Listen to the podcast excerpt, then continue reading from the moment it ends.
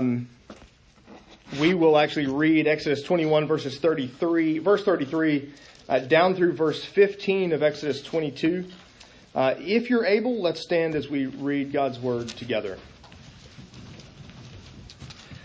Um, when a man opens a pit, or when a man digs a pit and does not cover it, and an ox or a donkey falls into it, the owner of the pit shall make restoration. He shall give money to its owner, and the dead beast shall be his. When one man's ox butts another's so that it dies, then they shall sell the live ox, share its price, and the dead beast they also shall share. For it is, if it is, or if it is known that the ox has been accustomed to gore in the past, and its owner has not kept it in, he shall repay, repay ox for ox, and the dead beast shall be his. If a man steals an ox or a sheep and kills it or sells it, he shall repay five oxen for an ox and four sheep for a sheep. If a thief is found breaking in and is struck so that he dies, there shall be no blood guilt for him. But if the sun is risen on him, there shall be blood guilt for him. He shall surely pay. If he has nothing, then he shall be sold for his theft. If the stolen beast is found alive in his possession, whether it is an ox or a donkey or a sheep, he shall pay double. If a man causes a field or vineyard to be grazed over or lets his beast loose, loose and it feeds in another man's field, he shall make restitution from the best in his own field and in his own vineyard. If a fire breaks out and catches in thorns, so that the stacked grain or the standing grain or the field is consumed, he who started the fire shall make restitution. If a man gives to his neighbor money or goods to keep safe, and it's stolen from the man's house, then if the thief is found, he shall pay double. If the thief is not found, the owner of the house shall come near to God and show whether or not he has put his hand to his neighbor's property. For every breach of trust, whether it is for an ox, for a donkey, for a sheep, for a cloak, or any kind of lost thing, of which one says, This is it. The case of both parties shall come before God. The one whom God condemns shall pay double to his neighbor. If a man gives to his neighbor a donkey or an ox or a sheep, or any beast to keep safe, and it dies or is injured or is driven away without anyone seeing it, an oath by the Lord shall be between them both to see whether or not he has put his hand to his neighbor's property. The owner shall accept the oath, and he shall not make restitution. But if it is stolen from him, he shall make restitution to its owner. If it is torn by beasts, let him bring it as evidence. He shall not make restitution for what has been torn. If a man borrows anything from his neighbor and it is injured or dies, the owner not being with it, he shall make full restitution. If the owner was with it, he shall not make restitution, for if it was hired, it came for its hiring fee. The grass withers, the flowers fade, but the word of the Lord stands forever. Would you pray with me? Uh, we pray, O Holy Spirit, that you would be at work in this uh, word that you inspired uh, to be written ages and ages ago, that you have preserved for us, that is living and active and sharper than any two edged sword and cuts us to our hearts. Would you use it to operate on us, to make us more and more like Christ? For it's in His name that we ask it. Amen. You may be seated. Uh, we're still in that, that section of Exodus, just to kind of catch you up make sure you remember uh, where we are. Uh, that section of Exodus that uh, really is, is the, the book of the covenant. It's a series of case laws. It's a series of, um, so I've given the Ten Commandments. How do these Ten Commandments then apply in the day to day life of Israel? We're in this section of Exodus that when you're doing your annual Bible reading sort of plan, you kind of thumb through and go, huh, I don't have an ox. I don't have a goat. I don't have a sheep. I don't have a donkey. And so you keep turning. Um, but the reality is, uh, this passage uh, deals uh, not so much with oxen and sheep and donkeys and stuff, but with our personal property. Uh, last week, uh, we saw the laws uh, pertaining to um, personal injury laws, and so this week, uh, what about our stuff? Or perhaps a better question, what about my rights or responsibilities, not so much to my stuff, but to your stuff? Uh, what's my attitude towards your stuff? And so this section deals with um, personal property laws as opposed to the personal injury laws of the previous passage. And there's really three things uh, that this passage teaches us. First, um, and, and, this may not be a huge issue in Athens, Alabama in 2022, but it's still worth noting. It's still worth uh, being aware of. First of all, this passage actually teaches such a thing as personal property. You know, there's a um, there's a, a, a, movement in some places, some of it political, some of it grounded actually in Scripture. There are people who will make arguments that the reality is the Bible teaches we should be socialists or we should be communists. And we're going to look at those passages in just a second.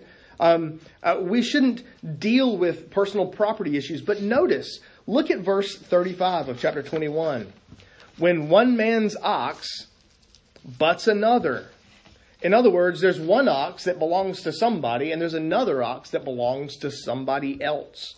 Or look at verse 5 of 22. If a man causes a field to be grazed over and let, um, or lets his beast loose and it feeds in another man's field. So there, there's a, an animal that belongs to one person and there's property, land that belongs to someone else. Uh, verse 14, if you borrow anything that belongs to your neighbor. It, you and I, I think perhaps in, in living in the U.S. in the 21st century, don't really think much about this. It doesn't really come up very often, but there are people who will contend that, that Scripture says we should not have our own personal property, that we should have everything in common, that the Bible teaches some form of socialism or communist, communism. Let me show you this because I think it's important at least that you see the passage. Turn to Acts chapter 2. Just to sort of see where um, some of this argument comes from. In Acts chapter 2, um, and and you know Acts 2. In fact, I think we were were we there last Sunday, maybe in Sunday school. Um, I feel like recently we were just in Acts 2. Um, but you know, I mean, Peter preaches, day of Pentecost, conversions, 3,000 souls added. Verse 42, and they devoted, the, they, the, the new converts, devoted themselves to the apostles' teaching and the fellowship, to the breaking of bread and the prayers, and all came upon every soul, and many wonders and signs were being done through the apostles, and all believe, who believed were together and had all things in common. And so there's this argument that, well, if, if they had everything in common, then that means that nobody actually owned anything, that it really all belonged to everybody. Like we just all shared it all, like one big giant church commune. But look at verse 45. They were selling their possessions and belongings and distributing the proceeds to all as any had need. So while it does say, yes, they had all things in common, it also says that they were selling things that belonged to them. And then we see this picture later where people are selling things and bringing it to the church and letting the church distribute as, uh, as needed within the congregation. And so even in Acts 2, though it uses the language of all things in common, it still reflects the idea that they owned personal property so that they could sell it and give it to those who were in need. But isn't that part of the picture?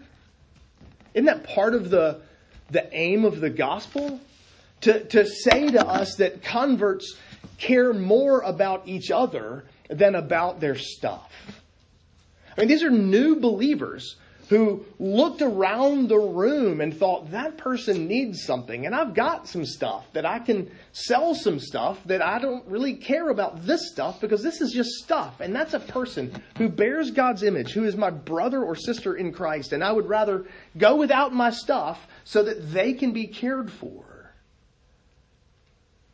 And so it's this picture of these brand spanking new converts whose hearts were so changed that they immediately looked away from their things to their brothers and sisters in Christ. And for that matter, they didn't sell everything, they sold some things. They didn't completely sell it all so that they could all live in a commune.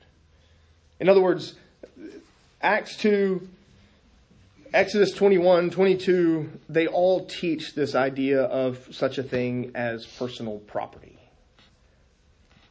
which makes you feel for John Lennon a little bit, doesn't it? You know, his song Imagine. In, in his, in Imagine, he, he's convinced that there are really only three things wrong with the entire world. And if we eliminated these three things, there would be no war, no strife, no conflict, no, everybody would get along. You know what those three things are? Religion, uh, national borders, possessions.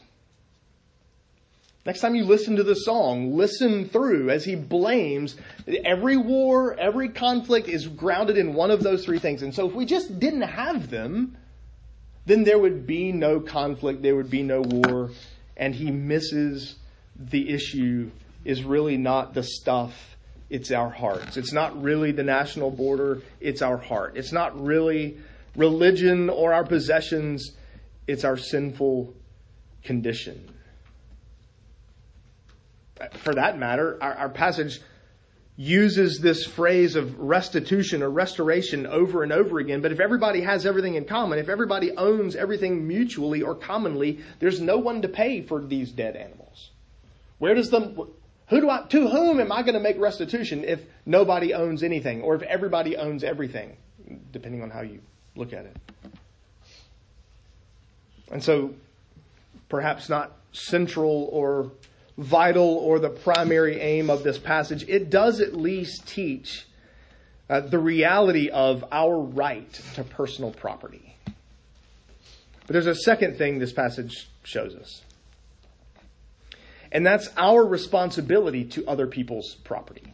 We have our right to our own property, but we also have a responsibility to other people's property. And there's really sort of three categories, um, three ways we might cause damage or hurt or injury or loss to our neighbor. The first is carelessness. Look at verse 33 of chapter 21. A man opens a pit, or digs a pit, and he doesn't cover it up, and someone else's animal falls into it. And so the owner of the pit is responsible for that animal. And you're thinking to yourself, dig a pit. Like, why does one just decide to dig a pit? I mean, have you ever just like randomly, you know, it'd be kind of fun to just dig a big old giant hole in the ground right here for no reason. Well, you you do realize you have advantages that they didn't have. Um, you have Athens utilities, and and they take care of your water and sewer needs. Uh, they didn't have that, and so sometimes a pit was dug to to to collect water sometimes to um, as a sort of latrine. There was all kinds of reasons why they would dig pits. But they also were responsible to cover it, to protect it, to make sure that other people wouldn't fall. This is why you have a fence around your pool. If you have a pool, you're required by law to put a fence around it. Why? Because of these very passages. Because of this. It's a care and protection for someone else. And so you dig a pit for whatever reason, and um, somebody, an animal or a person or somebody falls into it and is injured. Then there's a this requirement that you cover up this pit to protect the livestock and possessions of other people. Or for that matter, verses 5 and 6 of, of 22. In one case, uh, a man is, is careless uh, negligent in watching his animals, and his animals actually end up in someone else's yard and eating the grass, the grain, the, the, from the vine, whatever, in that yard. Or in verse 6, uh, a fire gets out of control and, and you've got this stacked grain that's drying for uh, food for later or stacked sort of brush that's sort of a, a land boundary and it consumes that and continues on to consume other people's property. The fire one we get. The animal grazing one, we sort of think that's that's not really that big a deal. Like that's not a huge deal to us. And notice, um, I'm putting this in the category of negligence because I'm, I'm treating it that way. It is possible, however, verse 5, which comes right on the heels of a passage on theft, it's possible that, that the writer intends us to see, or that God intends us to see, that our animal feeding on our neighbor's grain is actually us stealing our neighbor's grain. That there's a connection there. There's no clear fence or boundary to keep their animals in their own yard and from feeding on the grain next door. But that's really the aim of the eighth commandment. Not only is, does the eighth commandment tell me to get stuff legally and morally, but also to do everything I can to protect your stuff, having been gotten legally and morally. Not to do anything at all to hinder your ability to gain your wealth through lawful and moral means. I'm, I'm pretty sure um, a lot of y'all knew Jasper, our yellow lab, who passed away in August, September. Um, still, every now and then, you kind of talk about your, you know, 13 year old pet uh, who's grown up with your kids, and you would do. Um, he stole. He would literally go pick cherry tomatoes off of our tomato plant and eat them. He, he didn't, it wasn't always the ones on the ground. He would actually, and I'm not sure he didn't teach Bingley to do this. We're wait, we're going to see this summer whether Bingley remembers the old habits he, he picked up from his older brother. It's one thing for him to go and, and eat cherry tomatoes off of our own, his own tomato plant. But if he goes eating the tomatoes off of my next door neighbor's garden, then I owe my next door neighbor uh, some sort of restoration, restitution. He's stealing from my neighbor's salad that night. He's robbing my neighbor of his food. And so the first is carelessness, being careful with our work or with our pets, our animals, whatever, to guard against them wandering into a neighbor's yard and taking um, their food. That's carelessness or negligence on our part. The second sort of category um, is theft. And, and you see that so clearly in verses 1 through 4. A man steals an ox or a sheep, uh, kills it, sells it. He has to repay five for one. If it's a sheep, it's four to one. Uh, now, you do realize Thomas Edison hadn't in, lived yet. There, there were no light bulbs. There was the only artificial light you had was a, a fire. And so if someone were to break into your house in the middle of the night and it's pitch black dark, and you in unsure whether they have a weapon or not, whether they're there to cause you damage or whether they're just there to steal a loaf of bread and get back out the door. You, you don't know what they're in the house for, and you can barely make out who it is. And so there's this provision that if verse 2 if you kill that thief, then you're not held responsible for his death. Your blood guilt isn't on him. There is no restitution or payment for that because you have no way of knowing anything what he's, why he's there.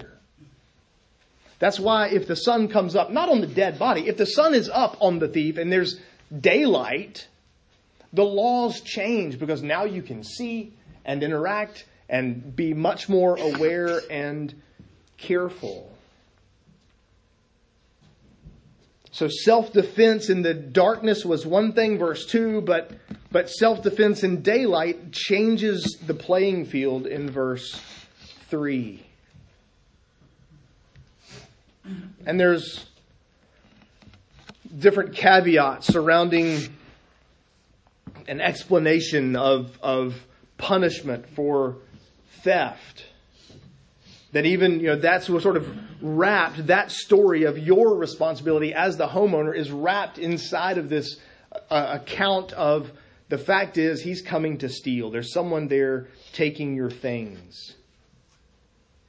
And so someone stealing an ox owes five for one, someone stealing a sheep owes four to one. But even verse 4, notice you catch him red handed. He's actually got the animal in his possession. It's not enough to simply give back the animal. Even then, he pays double. So the aim then is to remind or to warn would be thieves that crime actually doesn't pay. That it could actually cost you twice as much as you think you're going to walk away with. The thief needs to learn to steal no longer and instead to work and provide for others, which is exactly what Paul writes in Ephesians 4, verse 28. So you've got a category of, of negligence, of carelessness, you've got a, a category of theft, and then you've also got a category of borrowing or safekeeping. You know, um, I'm not sure there's a greater storage unit per capita in all the United States as we have here. They didn't have pods. They didn't have storage units. They didn't have places they could keep their stuff. They didn't have, they couldn't run down to the bank and, and rent a safe deposit box. If you're going to be gone for a time and you've got a, a critter or something of value that you need protected, you need kept safe while you're gone, frequently you would entrust that to a neighbor, to a, a relative, someone close that you trusted and knew. And so there are these accounts in verses 7 to 15 of people who are either loaning things or borrowing things, or either loaning it to them to use or you're, you're giving it to them for safekeeping. And of course, sometimes when you let your neighbor keep your stuff, sometimes it got stolen. Sometimes it got stolen You with the air quotes. See, I got you have to say with the air quotes for the recording because then they can't see me doing this. No, no, it was it was stolen. I can't find it anywhere. No idea where it is. Somebody must have taken it. And so there's this conflict then between do they have it? Do they not have it? And of course, then, you know, the next day you're walking down the street and you see him wearing the very cloak you loaned him that he said was stolen, and you're pretty sure that that's not stolen, that he stole it, that he was the one guilty. And so there are laws surrounding how to handle, how to deal with those different situations. And in verse 9, they go before God, which really is, is worked through the, the elders at the city gates. All those times when you read through the Old Testament and the elders are seated at the city gates, those are the, the leaders, the rulers, the lawmakers of the city who will adjudicate this case. If you um, loaned, verse 14, if you loaned your neighbor your animal uh, to use it and he died while he used it, then he is to make restitution. If, however, he paid you to come over and do the work with your animal and your animal died, he's not guilty because you were there. And for that matter, you were paid for your services. Now, you're thinking, okay, nobody's ever called to ask to borrow my ox. But I can guarantee you people have borrowed your trailer or your lawnmower and then it breaks or something happens to it while you have it, while you're using it, while you're borrowing it. That's the, the modern day equivalent, the modern day connection between um, 21st century and this passage. If you borrow your neighbor's lawnmower and you break it while you have it, then you should make restitution make sure it's in working order and provide uh, for your neighbor's lawn while his mower is being fixed. All of that is bound up in this passage. Our passage shows us our right to personal property. It also shows us our responsibility to the personal property of others. And then lastly, it shows us uh, what to do when we lose or damage someone else's property. And we're not going to get bogged down in all the specific uh, details of this situation, do this, this situation, do that. But I want you to notice something. In verse 1, um, an ox is repaid five to one, a sheep is repaid four to one, and everything else is repaid two to one. But notice, look at verses five and six. There's a word that gets repeated. It's in verse 5.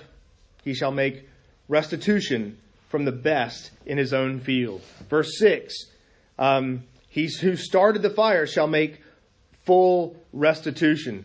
Look down in verse 11. And then every verse from 11 to 15. Um, an oath by the Lord, uh, put his hand on his neighbor's property. The owner shall accept the oath and he shall not make restitution. If it's stolen from him, he shall make restitution. Um, verse 13, uh, let him bring evidence. He shall not make restitution. Verse 14, shall make full restitution. Verse 15 shall not make. So the whole passage is about restitution. About making sure that if I cause damage or loss to you through your property, then I owe you to make sure everything's right. It's my job to fix what has been, what I have damaged, whether through my negligence, whether through straight up theft, or um, just accident for that matter, while it was in my care. And so this passage points us to the fact that we're called to care about you, about people, more than we care about our own stuff. And we care about people even through their stuff. Because did you notice? Even the thief, if the thief is caught with the animal, he still pays double.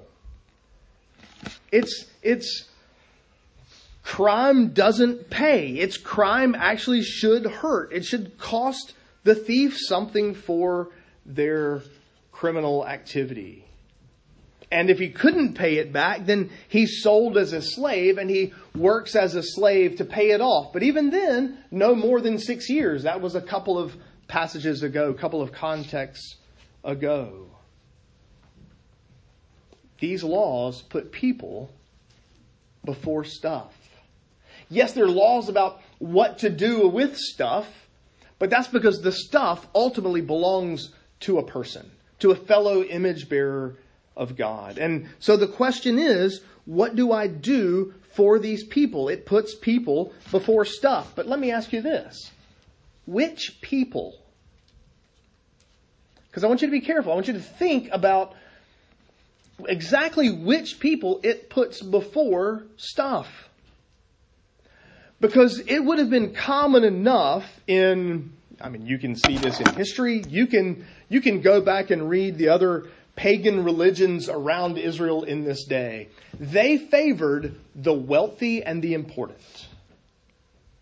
The laws always favored the people who made them, who had the power, the authority, the wealth, the position to make the laws.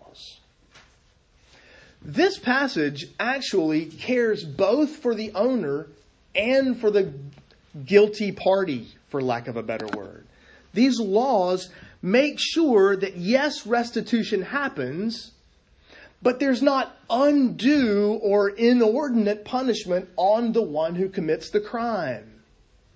You, this is this is how we work, right? Just listen to kids fight. You broke my toy.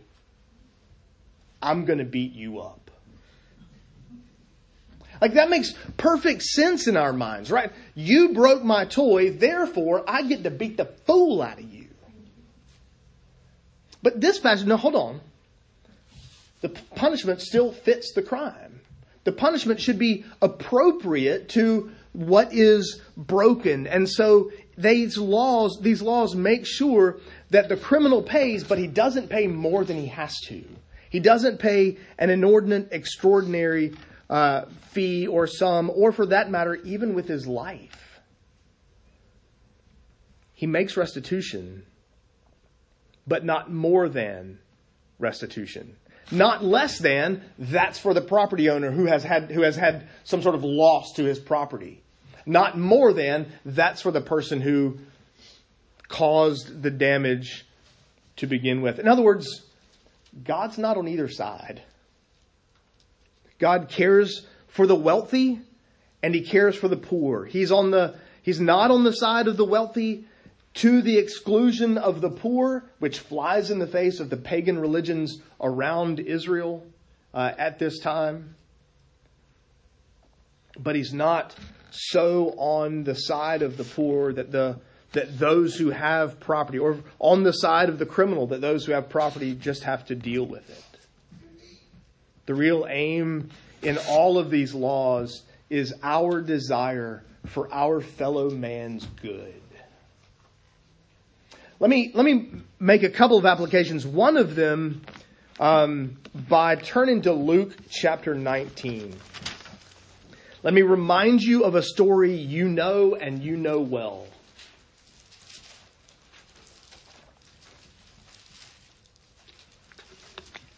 At the beginning of Luke 19, we get the most famous short person in the history of mankind Zacchaeus, wee little man right? And when you're a kid, you sing the Zacchaeus song, he was a wee little man.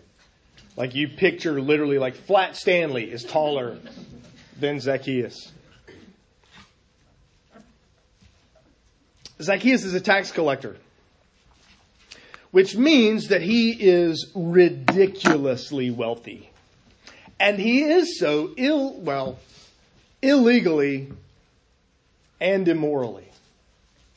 The practice of tax collectors was to show up at your door, knock on the door, you'd answer the door, and they would say, hey, look, I'm here on behalf of the Roman government. Yes, I might be an Israelite, I might be Jewish, but I'm still working for the Roman government. Red flag number one. You owe the government 50 bucks. Piece of paper actually says 35 bucks. But you're going to tell him 50 bucks. And you're going to make sure the government gets their 35 bucks and you are going to pocket the extra 15 that's how Zacchaeus made his money. That's how he became as wealthy as he would become. But notice what happens. Um, Jesus passes along. He has to climb up in the tree because he's only this tall and he needs to see him. Zacchaeus, hurry, come down. I'm going to stay at your house. Notice after this meeting with Jesus, Zacchaeus stood, verse 8, and said to the Lord, Behold, Lord, the half of my goods I'm giving to the poor, and if, and, and what he really means is, I have defrauded. Um, if I've defrauded anyone of anything, I will restore it fourfold. Now, I hope that number sounds, echoes in your head. That's more than the law required. The law required double. He's going to double that. He's going to do more than the law would require. You see, here's the picture. The gospel changes us. Zacchaeus, who had great wealth and had become accustomed to this lavish lifestyle, I'm sure, was willing to say, I'm going to do not just sort of the, this is what we do. We, we, we go, all right, what does the law say? And uh, now hold on, it comes out to a half a cent. Can I round down? Can we, if I could, if I could round down for the half cent. How, how third grade math do we want to be? Well, if we're going to round to an odd number, we'll round to the even number, which means sometimes it's up and sometimes it's down. It's, it's, there's the bar. Let me kind of scrape it as I clear it. Zacchaeus said, who needs a bar? I don't care about a bar. I've wronged people. And it's my job to love people, not my stuff. So that I'm going to pay them double the double that I'm required by the law. Why? Because that's what the gospel does to people. Because the gospel changes people. And so we as Christians should model this kind of restitution for damage or loss to others people, other people's property, not because of the property, but because of the people.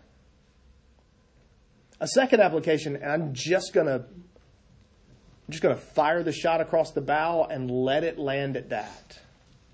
This probably has something to say to our American penal system. Imagine the money that the state could save. This is super practically, right? Imagine the money the state could save if we didn't have prison system. If instead criminals were required to pay back double. As it is now, they never have to face the person they robbed. They deal with the state. They don't have to deal with the other person. Imagine we treated them humanely enough to treat them as people who now owe someone double what they stole. It probably deter crime. It would affect the way our criminal system works. It's a better deterrent to theft. It's more humane towards the thief. It's better relationally, and it would save the state a bunch of money. Because here's the thing what Zacchaeus shows us is that prison doesn't change hearts. Jesus does. The gospel does. That's what the world needs. The world needs a, a better understanding and a, a better relationship with each other so that we would care more about you and I'm going to care about you through your stuff and how I treat your stuff and, and my responsibilities to you through your stuff so that, for that matter, my stuff means nothing compared to you. There's no other way to get that apart from the gospel. The gospel of Jesus Christ changes hearts. And only Jesus can cause us to love Him, to love others. And the reality is, Jesus died for thieves. Just ask the guy over his left shoulder. Just ask the guy on the cross next to him. A thief who was in heaven that very day. Let's pray together.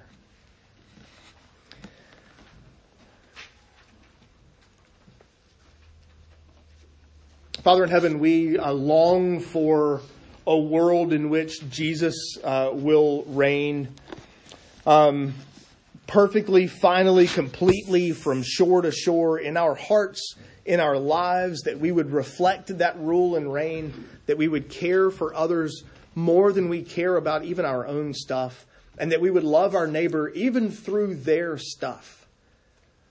Father, would you change our hearts so that we would have people at the forefront of our minds? Uh, not our goods, not their goods, but others. Uh, cause us to uh, have the eyes and mind of Christ that look to the needs of others and cares for them and our hearts go out to them that we might love and serve them well. We pray all of this in Christ's name and for his sake. Amen.